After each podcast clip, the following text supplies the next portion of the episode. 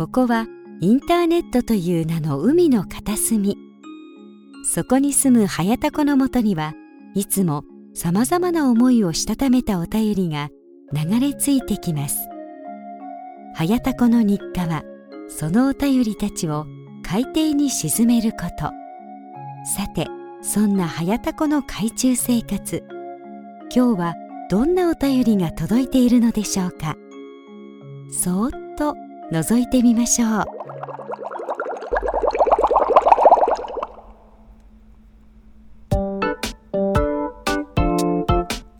はいどうも、はやたこです。えー、タコラジことはやたこの海中生活45日目でございます。今回も最後までよろしくお願いいたします。はい。えー、ということで、えー、ちょっとね、最近、あのー、まあ、えー、JC ね、えー、まあ、青年、なんですか、青年事業だな、なんかよくわかんないですけど、まあ、そういった活動を、まあ、したり、えー、そしてね、まあ YouTube も、まあなんとかやりつつ、そしてね、あの Web とかのね、まあちょっとこう、えー、仕事もまあちょこちょこちょっとまたね、あの見積もりバンバン出したり、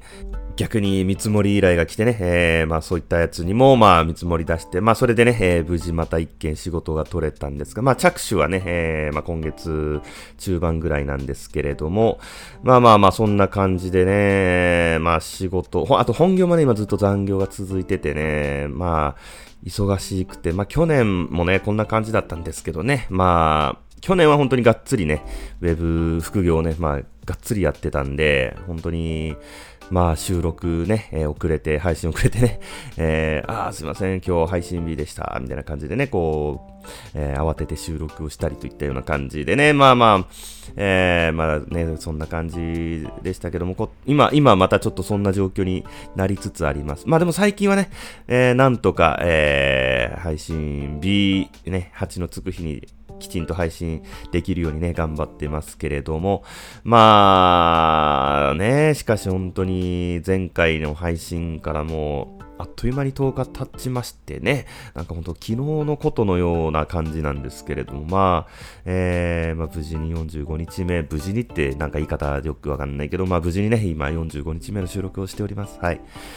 といったところで、えー、久々にね、あの、ちょっと、えー、僕のね、自分の、えー、タコラジの、えー、ちょっとページを見てみたんですよ。あの、Apple Podcast のね。えー、そうしますと、えー、つい、えー、この収録日時点で2日前ですね、えー、新しいレビューが、えー、ついておりました。そしてね、あの、なんか、結構星1増えてんなっていうね、まあまあ、まあまあいいんですけどね、別に。はい、えー、ということで、モンターニュ9929さんからレビューいただいております。ありがとうございます。えー、タイトル、ラジオごっこ。ラジオごっこですけど これ、ポッドキャストなんでね、ラジオごっこなんですけどみたいな。まあまあまあ、ね、えー、YouTube 見て、テレビごっこって言ってるようなもんでね、えー、草野球あ、草野球を見て、野球ごっこ、それは違うな。それはちょっと違うな。プロ野球ごっこ？草野球を見てプロ野球ごっこみたいな感じかな？はい。まあ、ラジオごっこなんですけどね。はい。で、えー、星1とね、えー、低評価がここまで多いのに続けているハートの強さだけは認めたいと、えー、いうことで、わざわざね、あのー、星1をつけて、えー、コメントをくださってるんですけども、いや、僕ね、確かに一度言ったことあります。星1つけてる人、理由を書けよと、あのー、きちんとした理由があるんなら、えー、まあ、書いてくれと。そうすればね、まあ、もしかしたら、こう、改善の余地があるかもしれないんでというような、まあ、話をしたんですけれども、まあ、あのー、まあ、僕の番組に限らずね、結構人気番組あるあるなんですけど、星5と星1が同じぐらいの割合であるのって、あの、この星1っていうのは、まあ、あの、科学的にね、あの、証明されております、あの、妬み、そねみ、ひがみ、やっかみ、嫉妬、やきもち表なんですよ。あの、なんていうんですかね、みんなが、いいな、面白いなっていうものに対して、いや、こんこんなのクソだよっていうのがかっこいいと思ってるような中二病をちょっと、えー、大人になっても患ったまんまの人たちが、えー、こう人気番組に星1をつける。で、星1の理由がその妬みだからコメント、レビューが書けないというね、まあ、やつなんですけども、これはあの、まああの、ね、普通に見ればわかると思うんですけども、はい。まあ、あの、すいません、あの、えー、人気番組なんですよ。すいません。あの、知らないと思いますけど、えー、ジャパンポッドキャストアワードというものがありましてですね、えー、まあそちらの、えー、ベスト80までね、あのー、この番組ね、選ばれております。すいません、あの、ちょっとあの、一般の方とはね、あのセンスが違うんだぜ、俺、かっこいいだろう、どやっていうのがね、言いたいんだと思いますけれども、すいません、あの、あの、一般的にはあの、人気番組としてね、認知されております。はい。ということで、えー、モンターニュ9929 Q さんありがとうございます。はい。ということで、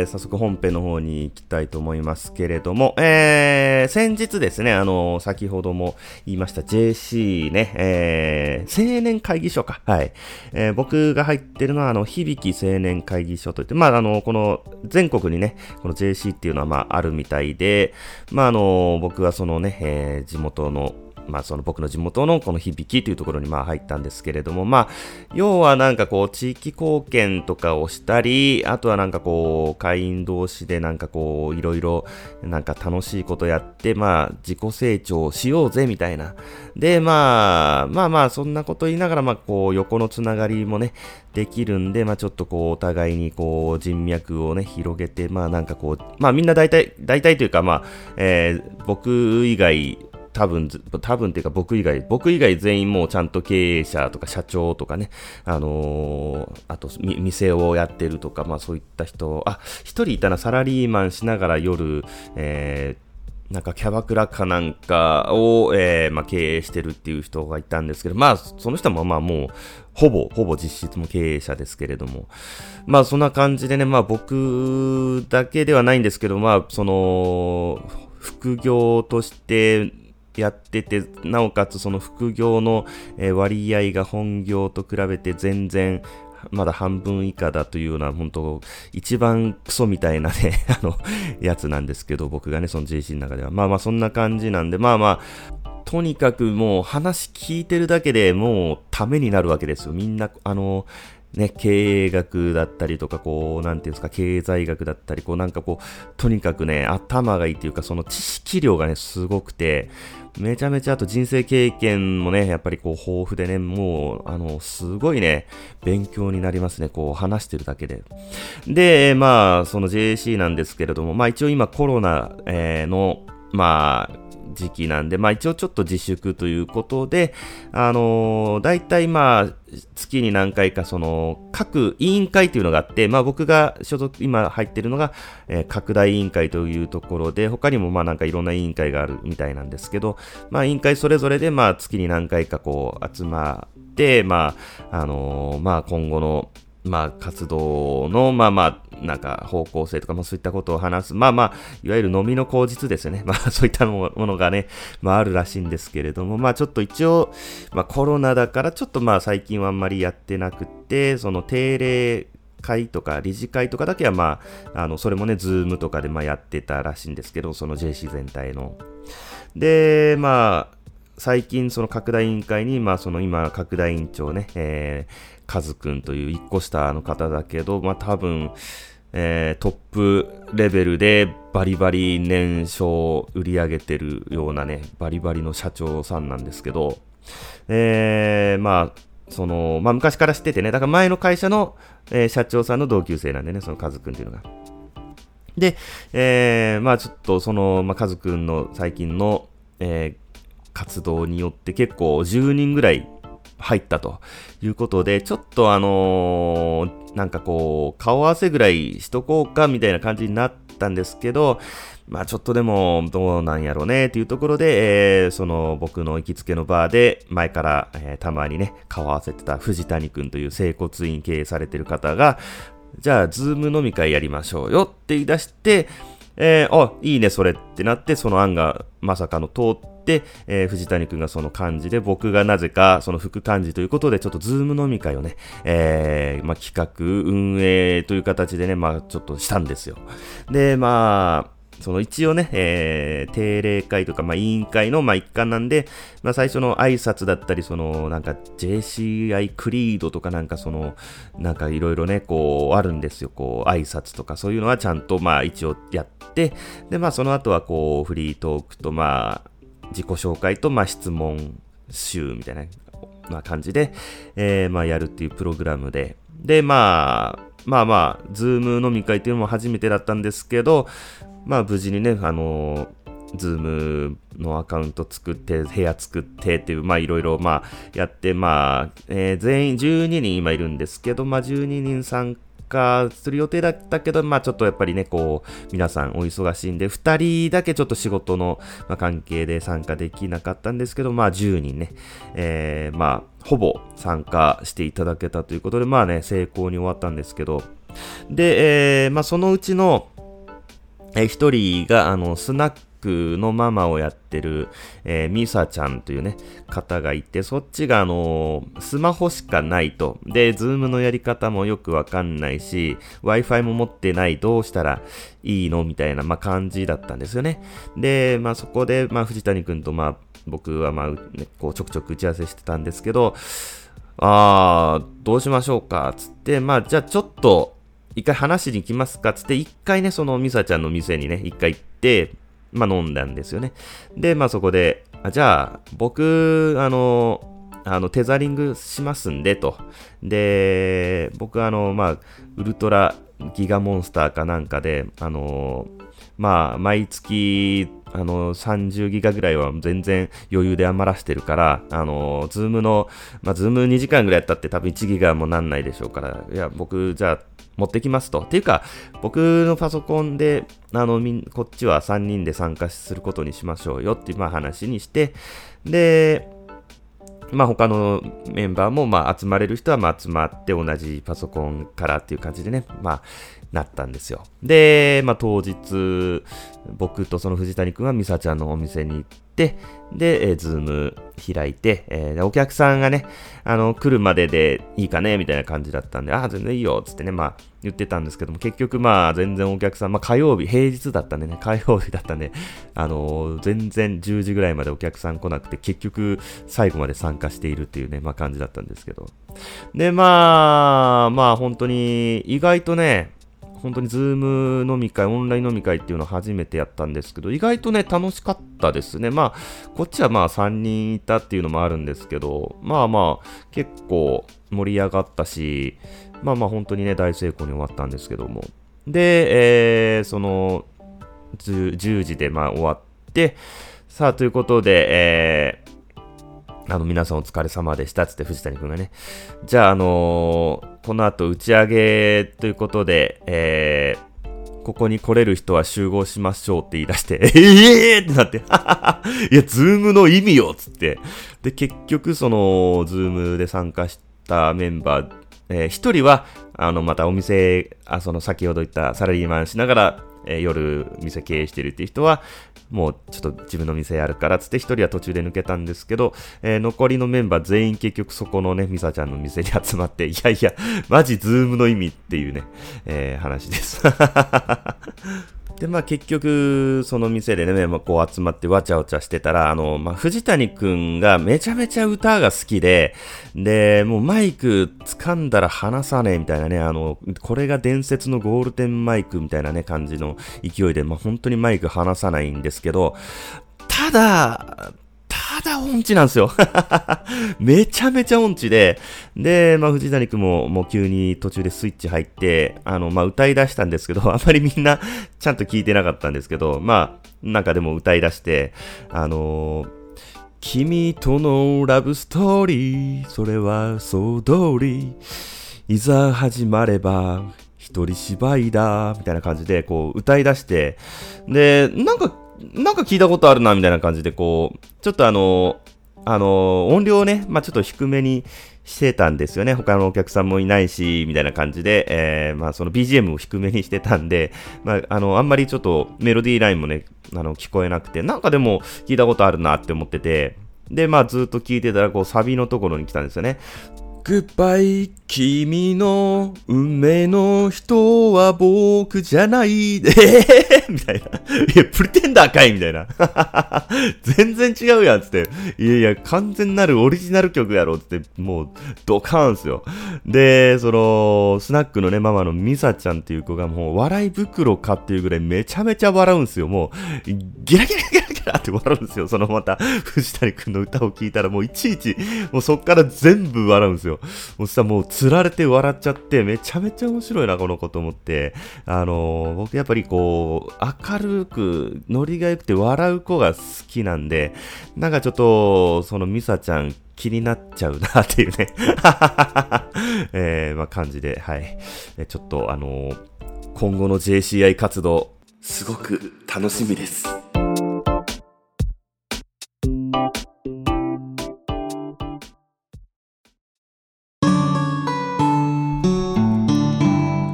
はい、ということでエンディングでございます。あのー、ちょっとあの、藤谷くんのね、えー、歌がすごくあのー個性的だと アレンジがね、えー、聞きすぎるというね、あの、ちょっと下りなんですけども、ちょっとあの、プリテンダーの歌詞をね、まあ、ちょっとわかんなかったんで、調べたんですけど、これあの、めちゃめちゃ、あの、泣ける歌詞ですね。えー、なんかプリテンダーっていうのが、こう、装う人とか、あの、まあ、偽善者とかなんかこう、なんていうかね、要は嘘つきみたいななんかそういう感じのね、まあ、意味らしくて、まあ、だからこう、思わせぶりな人のことかな？なんか君とのラブストーリー、それは予想通り、いざ始まれば一人芝居だ。ずっとそばにいたって結局ただの観客だっていうのはもう、要は片思いだってことですよね。あのー、で、なんかこうね、いろいろ回って、君とのロマンスは人生柄続きはしないことを知ったとかね、もっと違う設定でもっと違う関係で出会える世界線選べたらよかったとかね、もう世界線って聞くともうあの、シュタゲしか思い浮かばないんですけども。いや、これすごいなこの歌詞いいな君の運命の人は僕じゃない。辛いけど否めない。でも離れがたいのさ。いやー、いいなこの歌詞。いやそれじゃ僕にとってって君は何？答えはわからないわかりたくもないのさ。へえ いや、これは、ちょっと昇進中の身にはぶっ刺さりますな。いや、いやいや、まあまあ、あの、元カノはね、えー、別に、あの、思わせぶりとか遊びじゃなかったんでね、まあ、あの、大、大丈夫というか、ちょっと違うんですけど、だからこれあれですね、タコラジの第1話の、えー、バーの女の子にもてあそばれたっていう話の方が近いですね。うん、まあ完全なる、まあ思わせぶりでしたよね。えー、いや、本当に。まあなんかね、結構、なんか最近ちょっとたまたま、いや、YouTube ってすごいんですけど、まあそれちょっとまた別の機会に話しますけど、Google と紐づいてるんでね、こう、本当に今欲しい情報を勝手に出してきやがるんですよね。Google にしろ、YouTube にしろね。で、なんかあの、まあ、恋愛テクニックとかそういうのが、まあ、こう、出てきて、なんかそれ一回再生したら、あとどんどん次々関連で出てくるんですよね。だから最近仕事中にずっとラジオ代わりにね、まあ僕あの、プレミアム入ってるんで、バックグラウンドで再生できるんで、ずっとね、そういうのを聞きながらね、まあ仕事してたんですけど、まあその中でもありました思わせぶり女子の特徴っていうのが、まあ完全に当てはまってたっていうね、えー、まあまあまあまあ、そのことはまた別の、えー、機会に話します。はい。まあそんな感じでね、えー、とりあえずあのーまあ、僕は仕事を頑張ります。はい、えー、ということで、お便りをね、いただいておりますので、ちょっとここで紹介させていただきます。えー、タコラジネーム、イボ大五郎さんからいただいております。ありがとうございます。えー、こんにちは、はやたこさん。毎度おなじみ、イボ大五郎です。えー、ありがとうございます。私もタコツボ、あ、これね、あの、タコツボ状態でね、送っていただいてるんですけども、まあちょっと、ここで、えー、読ませていただきますね。えー、私もタコツボ状態のお便り送ります。今年も葉っぱの季節がやってきましたね。どんな季節やねん、えー、私はご存知の通り、どんな環境でも育つ〇〇ハーブを栽培しています。おいおい、危ない危ない ちょっと危険な話題なんじゃないの？これ大丈夫か？えー、長めの、えー、影響と日照不足で育ちが悪い野菜と違って、とても元気に成長していますよ。知らんがな。でもこの冷夏、かっこ寒い夏のせいで、いる？それ。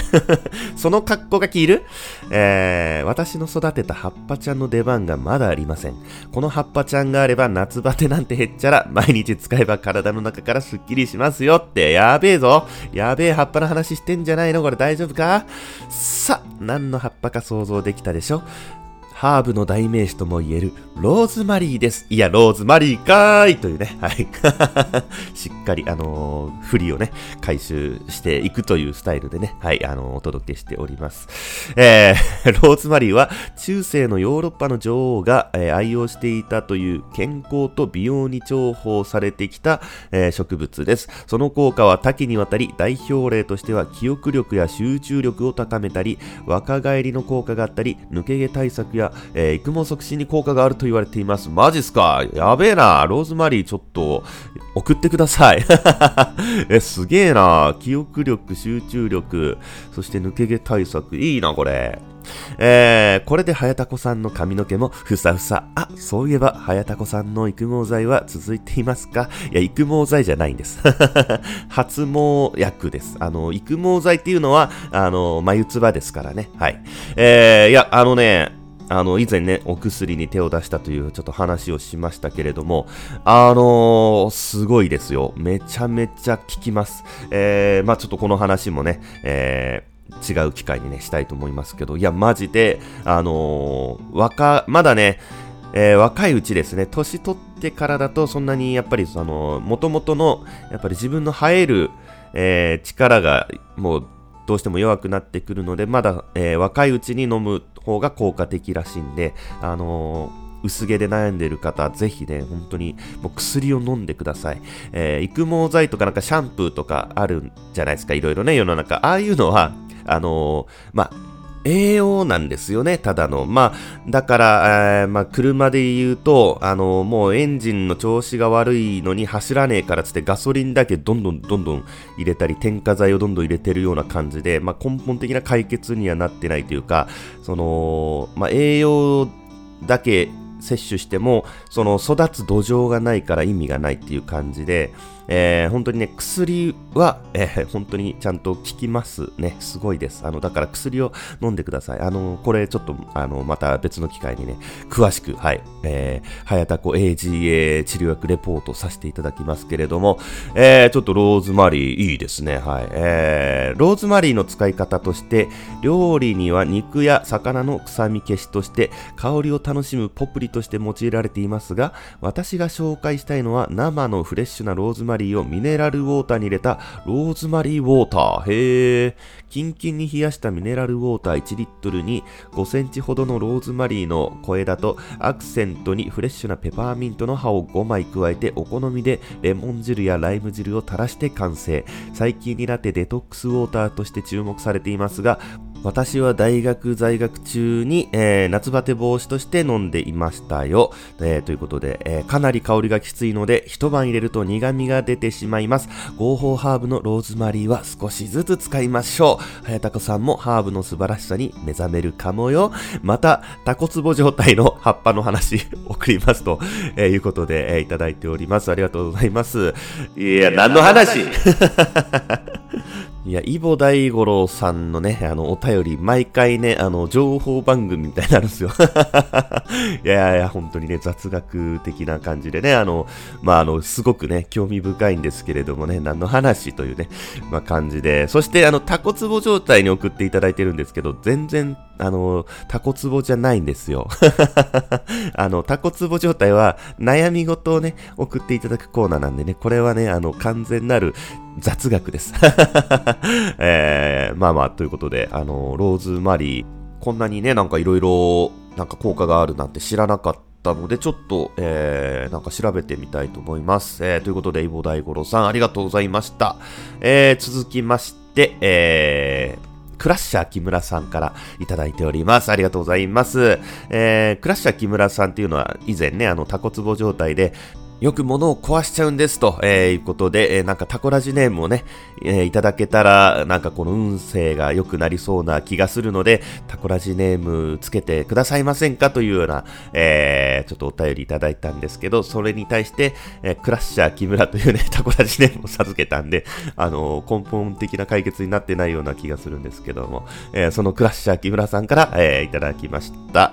えー、はやたこさんこんにちは。令和の壊し屋ことクラッシャー木村です。えー、はやたこさんにお便りを読んでいただいてから、物を壊すこともなかったのですが、えー、昨日洗濯機が壊れてしまったので 再度お便りをしている次第です。いや、一応、タコラジネームのちょっと効果があったんですねという感じですけれども、えー、またね、今度は洗濯機が壊れたのでお便りをしていると、いや、物が壊れるたんびにメールをくれるというシステムなんですかね。はい。まあ、やや、ありがたいですけれどもね。えー、前回お年寄り疑惑がついてしまった私ですが、あ、そう、なんかそんな話したな。なんかそんな話をした気がしますね。すいませんね。えー、私のせいでしょうか？今回お便りを出すにあたり、年代が選択できるようになっていたのが気になります。以前はなかったような気がするのですが、必須でないのでスルーしようと思います。えー、ということで、いや、あのー、たまたまじゃないかなと思います。いや、でも、クラッシャー木村さんの、まあ、メールいただいてからかな、どうだったかな、よく覚えてないですけれども。いや、あのー20代女性の方とか言いたいなと思ったんですよ。はい。その、お便りをね、いただいた時に。だからまあちょっと年代を設定したんですけど、まあ必須にするとまあめんどくさいかなと思って、まあ必須にはしてないんですけども、でもやっぱりこう、ね、何、何十代男性の方とかちょっと言ってみたいなっていうのがあるんで、必須にしようかな、どうしようかな。はい。まああの、まあ、お任せします。はい。ところで、えー、はやたこさんの恋愛トークに聞いていたのですが、恋愛トークをかな、えー、聞いていたのですが、だんだん内容がハードになり、主人と聞いていた海中生活は出勤途中に一人で聞くようになっていました。いわゆる家族とテレビを見ていたら急にラブシーンが的な感じです。いやいや、聞けよ、二人で。いや、いいだろ、別に。主人なんだから、旦那さんだからいいでしょ、別に。ラブシーン出てきたって。それで、なんかちょっといいいい感じになれよ。えー、ある日、主人と車で同じ九州の二人組の鳥さん系のポッドキャストを、えー、代わりに聞いていたのですが、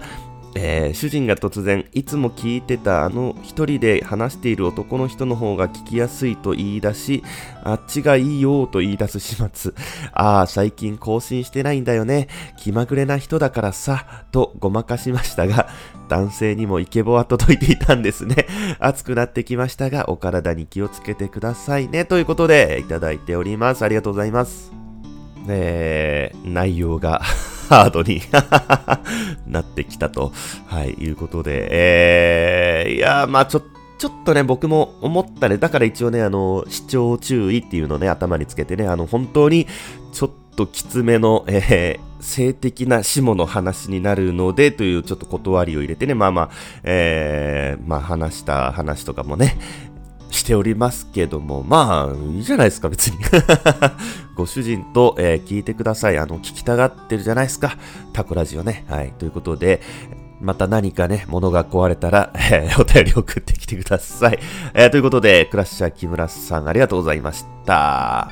えー、ということで、まあ、タコラジではね、えー、こんな感じでお便りをね、大募集しております。えー、投稿フォーム、あのー、ホームページの方にありますんで、えー、ぜひ検索してみていただいて、えー、お送りください。またツイッターもやっております。ツイッターの DM でもお便り受け付けておりますので、お気軽に、えー、どしどしお送りください。ということで、えー、タコラジことはやたこの海中生活45日目は、この辺で終わりたいと思います。それではまた次の配信でお会いしましょう。ありがとうございました。さようなら。